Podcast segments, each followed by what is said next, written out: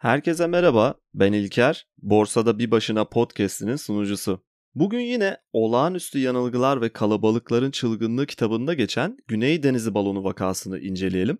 Daha önce Lale balonunu anlatmıştım, yine benzer bir hikaye. Bu üzerinden oldukça zaman geçmiş tarih derslerinden bahsetmemin sebebi aslında bugün bile hala sürekli olarak aynı hatalara düşüyor olmamızdan kaynaklanıyor. Hatalarımızdan ders almıyoruz. O yüzden zaman zaman bu şekilde geçmişte yaşadığımız ve tarihin tozlu raflarında yerini alan bu olayları tekrar hatırlatmaya çalışıyorum. İşlerin ne kadar ters gidebileceğini gösteren bu İngiliz çılgınlığı da South Sea balonu olarak kayıtlara geçti. Ben Güney Denizi şirketi diyerek devam edeceğim bundan sonra. Newton'un o ünlü sözüyle başlayalım. Gezegenlerin ve yıldızların hareketlerini hesaplayabilirim. Hangi zamanda nerede olacaklarını söyleyebilirim ama insanların çılgınlığını asla. Newton bunu söylediğinde Güney Denizi şirketinin hisselerinde o zaman 20 bin pound, günümüz parasıyla da yaklaşık 3-4 milyon pound kaybettiği tahmin ediliyor.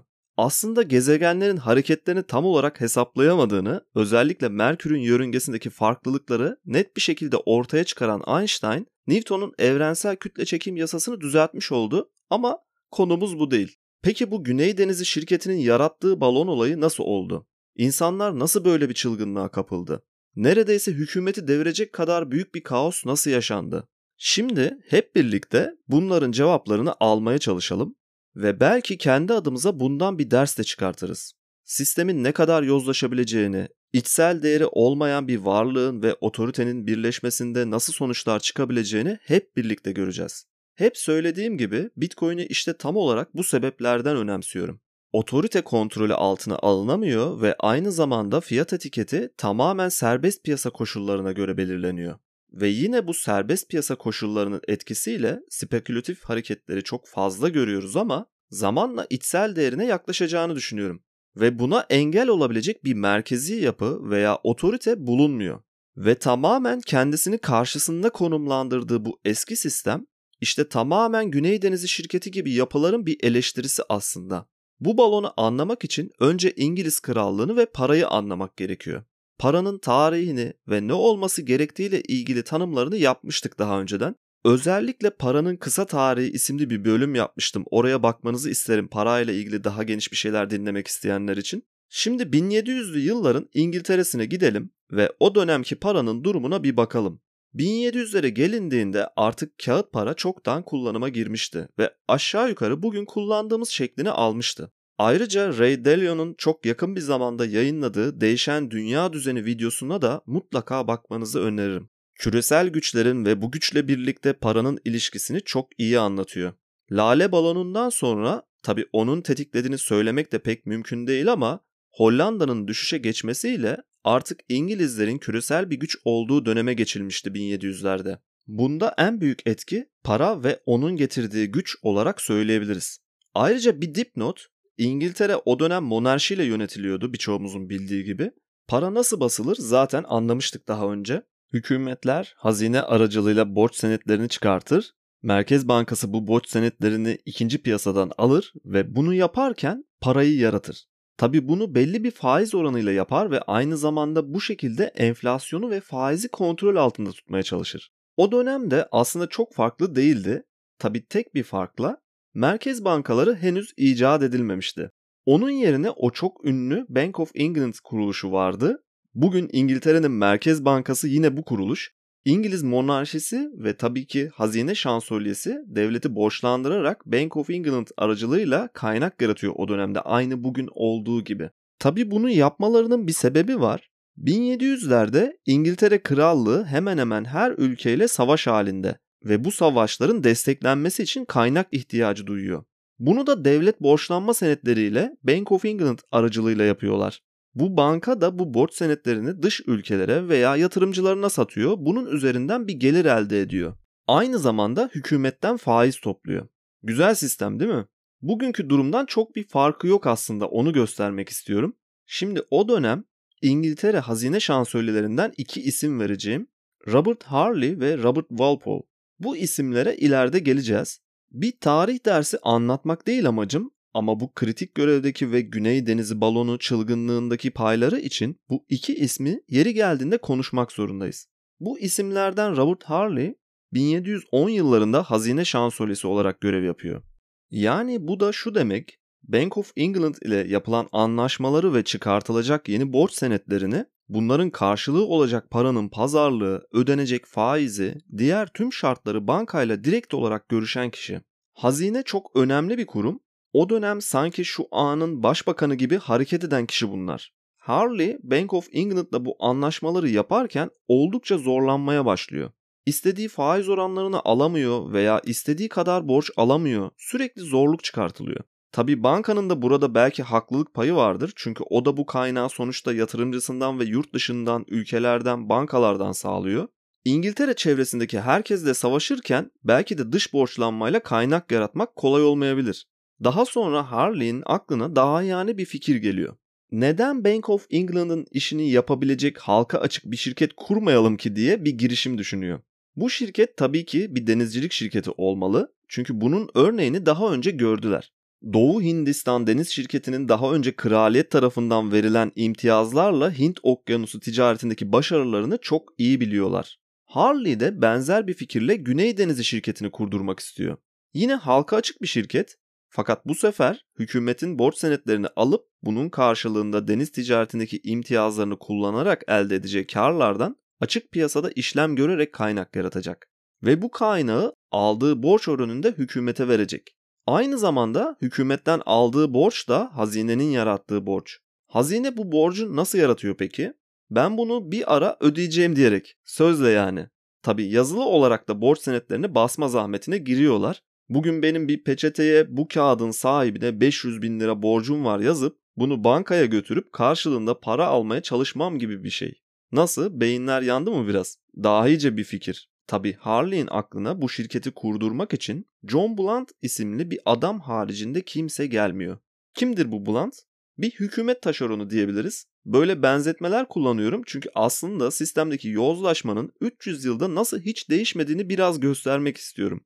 İngiltere'de o dönem bizim milli piyango gibi bir sistemin kullanıldığını biliyor muydunuz?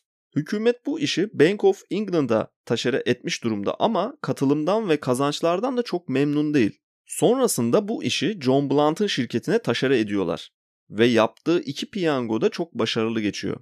Bunun üzerine tabii ki böyle yeni bir fikir için hazine şansölyesinin aklına gelen ilk isim de Blunt oluyor. Ama isimlerin arasında çok kaybolmayalım, bir balon nasıl yaratılır onun üzerinde duralım biz.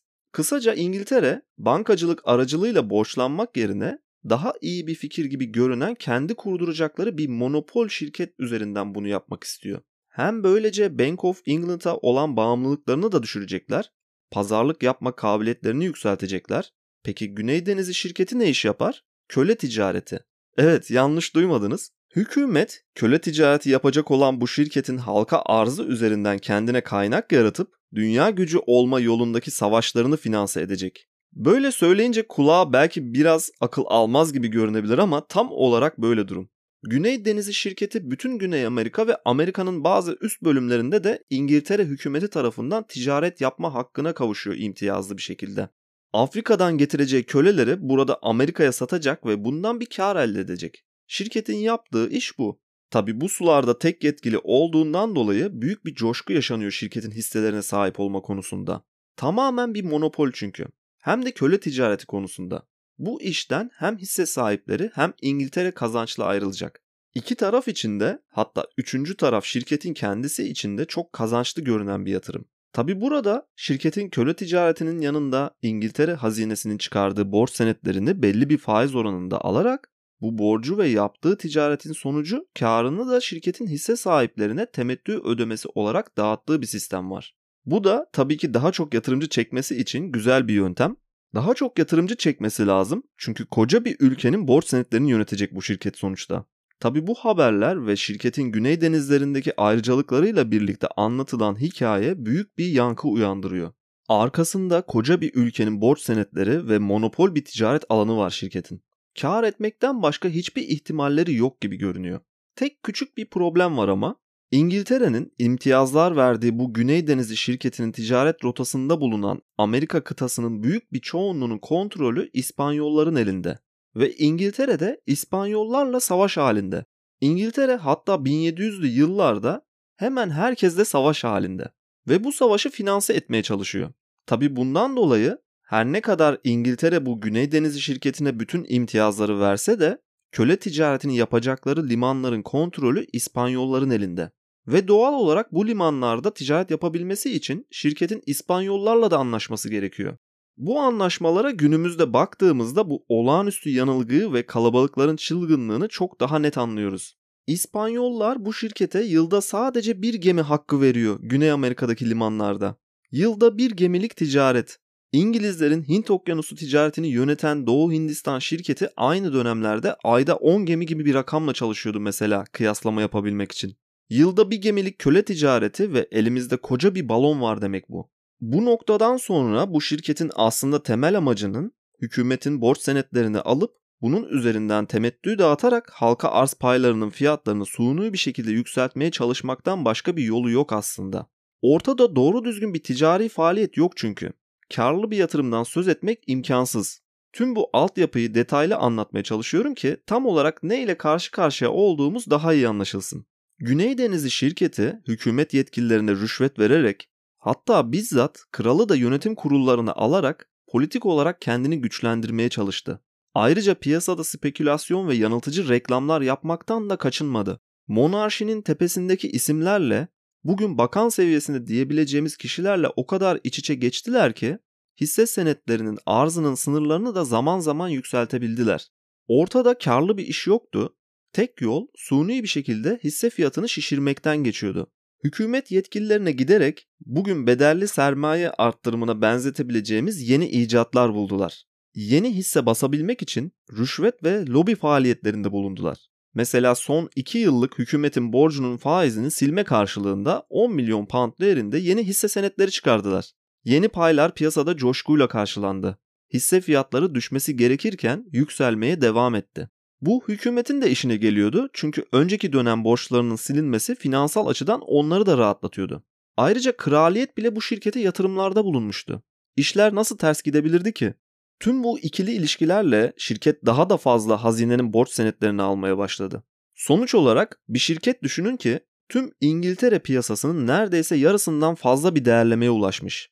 Ayrıca gerçekten bir esas faaliyet karı açıklamadan bunu yapmış. Hatta zarar yazarak. Böyle bir durumda tabii ki en doğrusu şirketin finansal raporlarını incelemeye almak yerine yapacağınız şey bahsi büyütmek olur. Hükümet bu başarılı ilk round hisse arzlarından sonra daha da iştahlanarak şirkete borç senetlerini vermeye devam ediyor. Sonuçta kral bile şirketin yönetim kurulunda. Şirket oldukça prestijli ve güvenilir görünüyor. 1710'larda kurulan bu şirket sadece 6-7 yılda tüm İngiltere'nin konuştuğu bir yatırım olmuştu. İşler öyle bir noktaya geldi ki insanlar bu şirketin çökmesinin aynı zamanda monarşinin sonu olacağını düşünmeye başlıyordu. Böyle bir şeye ihtimal bile verilmiyordu. Bir diğer önemli nokta şirket hükümetin borç senetlerini yönetip bunun karşılığında yeni hisse senetleri basarken tüm bu anlaşmalar o günün hisse fiyatları üzerinden değerlendiriliyordu. Hisse 100 pound civarlarından işlem görüyordu. Yani yeni çıkaracakları hisse senetleri ve toplam hisse senedi arzının en azından hükümetin borç senetlerini karşılaması gerekiyordu. Hükümet şirkete yalnızca verdikleri borç seviyesinde yeni hisse çıkarmalarına izin veriyordu. Peki hisse fiyatı 100 pound'dan 120 pound'a çıktığında ne olacak? Şirket hükümetin borç senetlerini karşılayabilmek için elinde %20 değerli bir varlık tutmuş olacak kısaca. Yani daha da kısası şirket bu aradaki karı satabilir, yine de hükümetin borçlarını ödeyebilirdi. Tabi bu durum adamımız John Blunt'a yeni yeni fikirler verdi. Dahiyane fikirler. Şirket Güney denizlerinde gerçekten para kazanamadığından kar etmenin en iyi yolu oldukça yüksek hazine borçlarını almaktı. Şirket belki de günümüzde bile finansa etmesi imkansız görülebilecek hazinenin 31 milyon poundluk yeni borcuna gözünü dikmişti. Eğer bunu yapabilirlerse 1719'lardaki Güney Denizi şirketi sadece 8-9 yıllık bu şirket dünyanın en büyük şirketlerinden biri olacaktı. Bu aynı zamanda şirkette yatırımları olan insanların da olağanüstü zenginleşmesi demekti. Bu 31 milyon poundluk borcu hükümetten alabilirlerse hisse fiyatını sadece %10 yükseltseler bile milyonlar kazanacaklardı. Tabi tüm bu coşkuya kapılmadan önce hükümeti bu borcu kendi şirketlerini yönetmesi için ikna etmeleri gerekiyordu. İkna etmek derken tabii ki bunu rüşvet vererek yapacaklardı. Masada bu kadar yüksek potansiyel kar dururken Tabi rüşvetin de ondan aşağı kalır yanı yoktu. Parlamentonun çoğu üyesine yüz binlerce pound rüşvet verdiler oyları karşılığında. Hazine şansölyesi bu yeni borç senetlerinin nasıl finanse edilmesiyle ilgili sunumunu yaparken kimse içeriğine dikkat etmiyordu bile. Tabi yine de bazıları itiraz etti. Borcun verilmesi karşılığında hisse senedi fiyatının belirlenmesinde hükümetin yetkisi olması gerektiğini söyleyenler oldu. Bunlardan biri de Robert Walpole'du. Kendisi şu anda tarihçiler tarafından İngiltere'nin ilk başbakanı olarak kabul edilir. Tabi buna çok fazla kulak asılmadı. Birçoğunun kendi planları vardı. Birçoğuna Güney Denizi şirketinin hisselerinden verilmişti ve hükümetin yararına hareket etmektense kişisel çıkarlarına göre hareket etmek daha öncelikliydi. Eğer en azından bu hisse senedi fiyatı manipülasyonun önüne geçilmiş olsaydı neredeyse Ponzi şeması gibi olan tüm bu çılgınlığı belki durdurabilirdi hükümet. Eninde sonunda teklif hükümetin onayından geçti ve bu devasa 31 milyon poundluk borç senedini Güney Deniz şirketine verdiler. Hatta itirazda bulunanlar bile şirketin hisselerinden almıştı el altından. Kimse biraz kolay para kazanma isteğinin önüne geçemez sonuçta. Tüm bu yeni haberlerle ve spekülasyonlarla birlikte birkaç ay içinde Güney Denizi şirketinin hisse fiyatları yeni zirvelere çıktı. 3 ay içinde 100 pound olan hisseler 330 pound fiyatına çıkmıştı.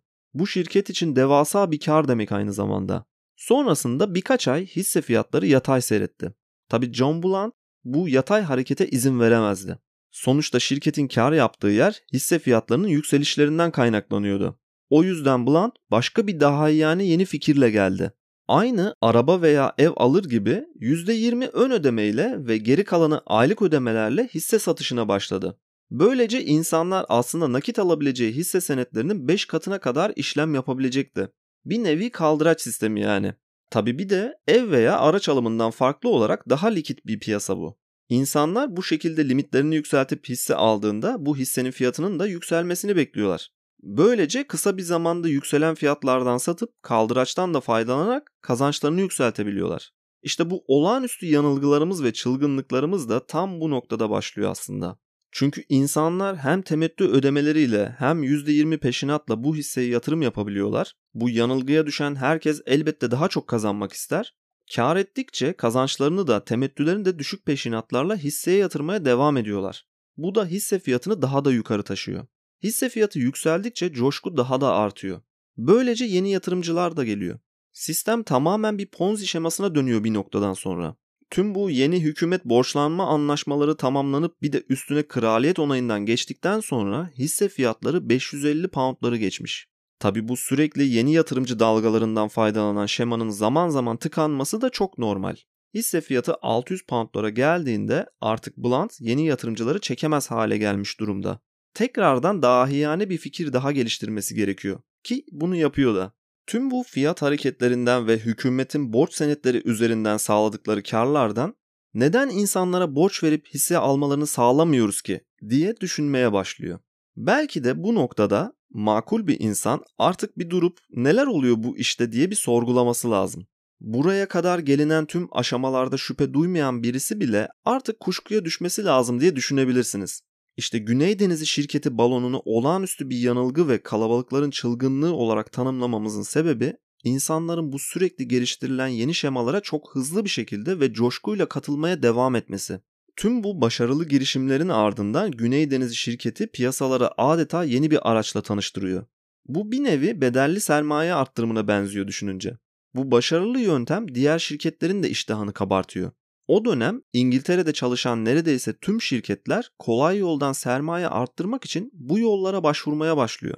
Bunların bazıları dürüst ve arkasında sağlam gerekçeleri olsa da büyük bir kısmı Güney Denizi şirketinin kötü niyetlerine benzer şekilde yaklaşıyorlar bu yeni sermaye yaratma araçlarına.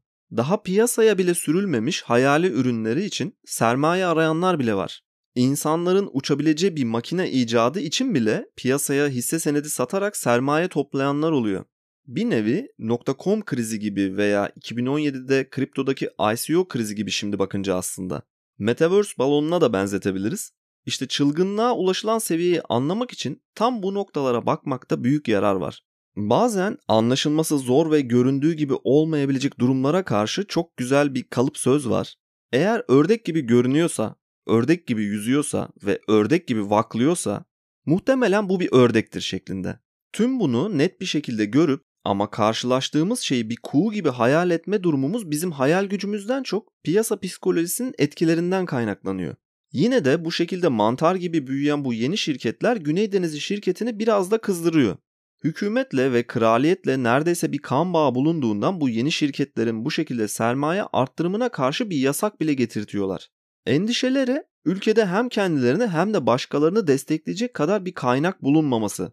Düşünsenize hisselerinin fiyatlarını destekleyerek tutmalarını sağlayacak bir kaynak olmaması gibi endişeleri var. Bu artık coşkunun tepe noktası bana göre. Hükümetin diğer şirketlere karşı çeşitli bahanelerle ve yasal düzenlemelerle başlattığı kapatmalar Güney Denizi şirketinin tahmininin aksine piyasalarda olumsuz bir hava estiriyor. Bu kapanan şirketlere yatırım yapanlar orada kaybettikleri paralarını Güney Denizi şirketindeki hisselerini satarak kapatmaya çalışıyorlar. Yoldaki bu küçük tümseye rağmen şirketin hisseleri yükselmeye devam ediyor. 3000 pound'a kadar açtıkları kredilerle borç vererek hisse satmaları, %20 peşinatla ve vadeli ödemelerle canlı tuttukları piyasa iştahı bozulmuyor. Hisse fiyatı 800 pound'u geçiyor. Hem de tüm bu diğer şirketlerle ilgili olumsuz durumların üstünden daha birkaç hafta geçmişken.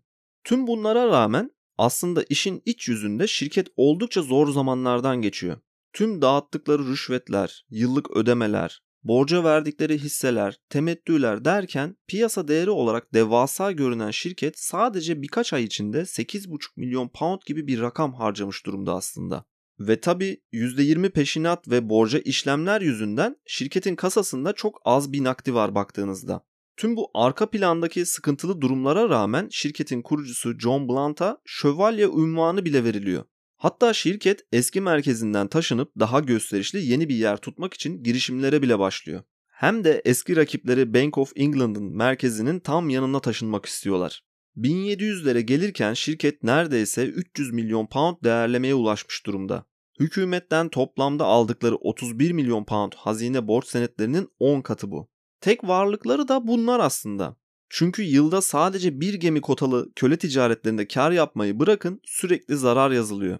Tabi bu hayali şirket değerlemesini bir kenara bırakırsak tüm yükümlülükleri ve ödemeleri hesaplanınca şirketin borcunun yaklaşık olarak 60 milyon pound civarında olduğu hesap ediliyor.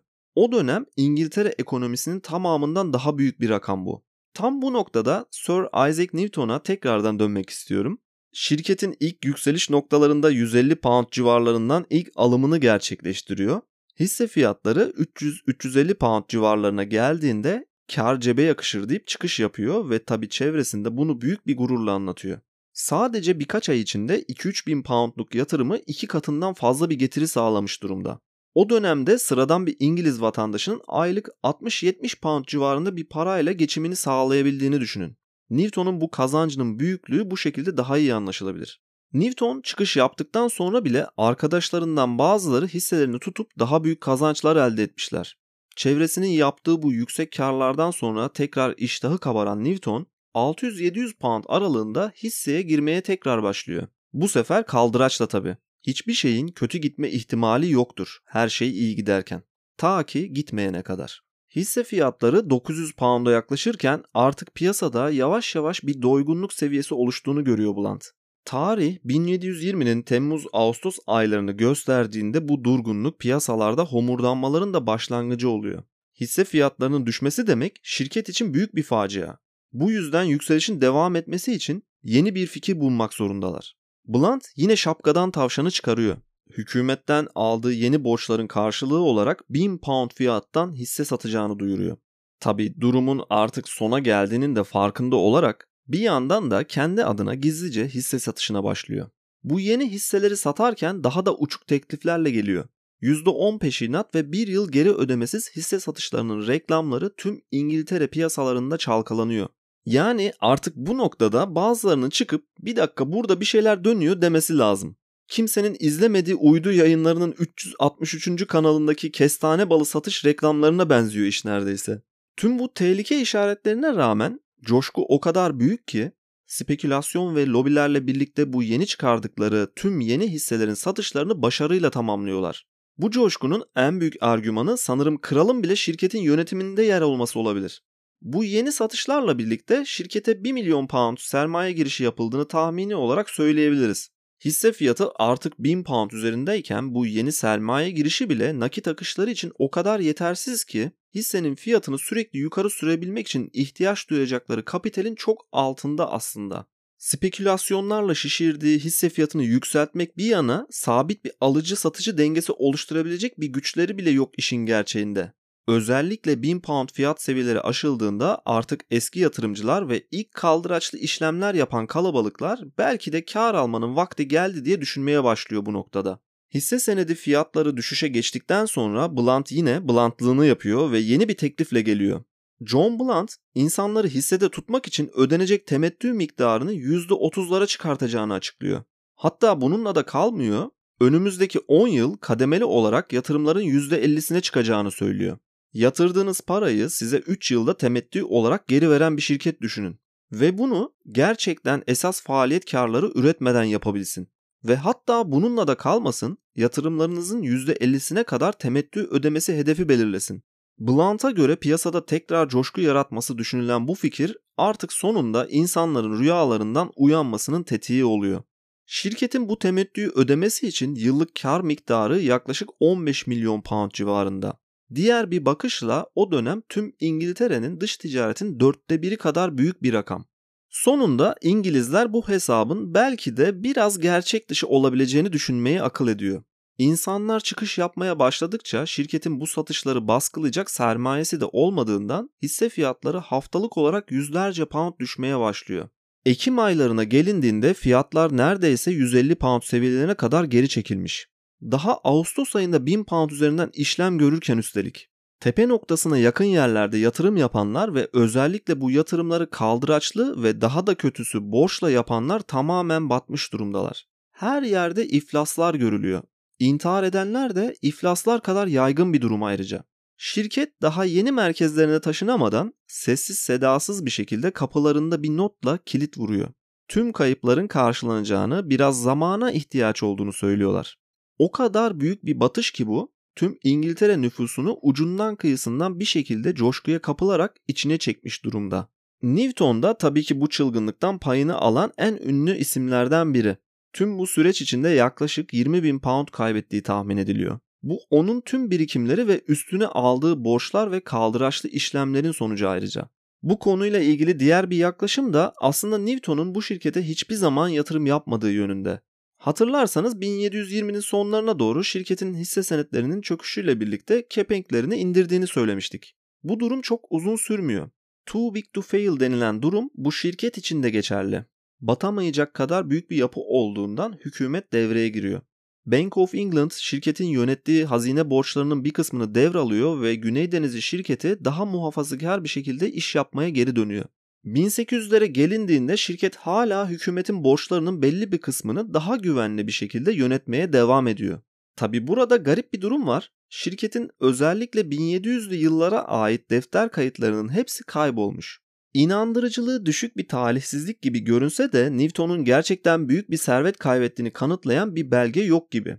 Kimin ne kadar hissesi vardı, o dönem kimin kime ne kadar borcu var aslında pek net değil. Her şeye rağmen bu çılgınlığa bugün arkamızı yaslanıp baktığımızda büyük bir aptallık olarak görmemek de çok doğru değil.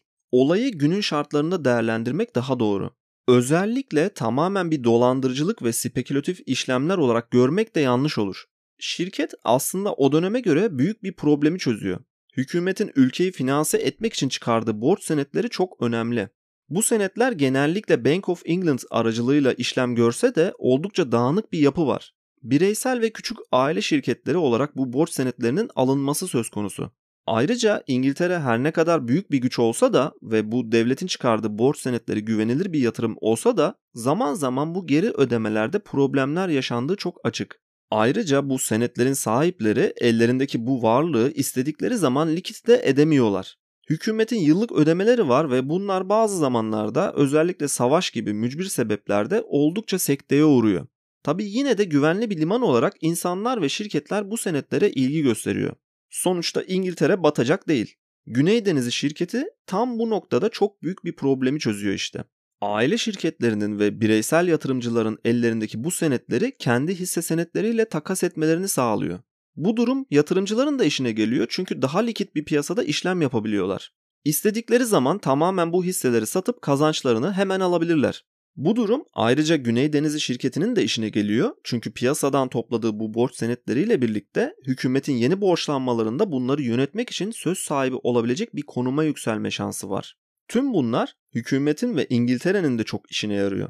Sadece Bank of England ve onların istedikleri faiz oranlarına ve piyasada monopol olmalarına izin vermeyecek rekabetin olduğu bir ortam oluşuyor. Ayrıca bu şirket üzerinden istedikleri zaman daha rahat ve hızlı bir şekilde direkt piyasa içinden borçlanma olanakları doğuyor. Yani doğru bir şekilde yönetilse belki de bugün bile bakıldığında çok mantıklı bir yol gibi görünebilir. Fakat insanların arzularını ve hırslarını kestirebilmek ne yazık ki mümkün değil. Ve dikkat edilmesi gereken diğer bir nokta Güney Denizi şirketinin tamamen köle ticareti sektöründe olması. 1710'larda İspanyollarla ilk anlaşmalarında yıllık bir gemilik liman izinlerini zamanla arttırabilmişler. Bunun kayıtları var. 1720'lere gelindiğinde yıllık ortalama 10 gemi civarında bir köle ticareti var.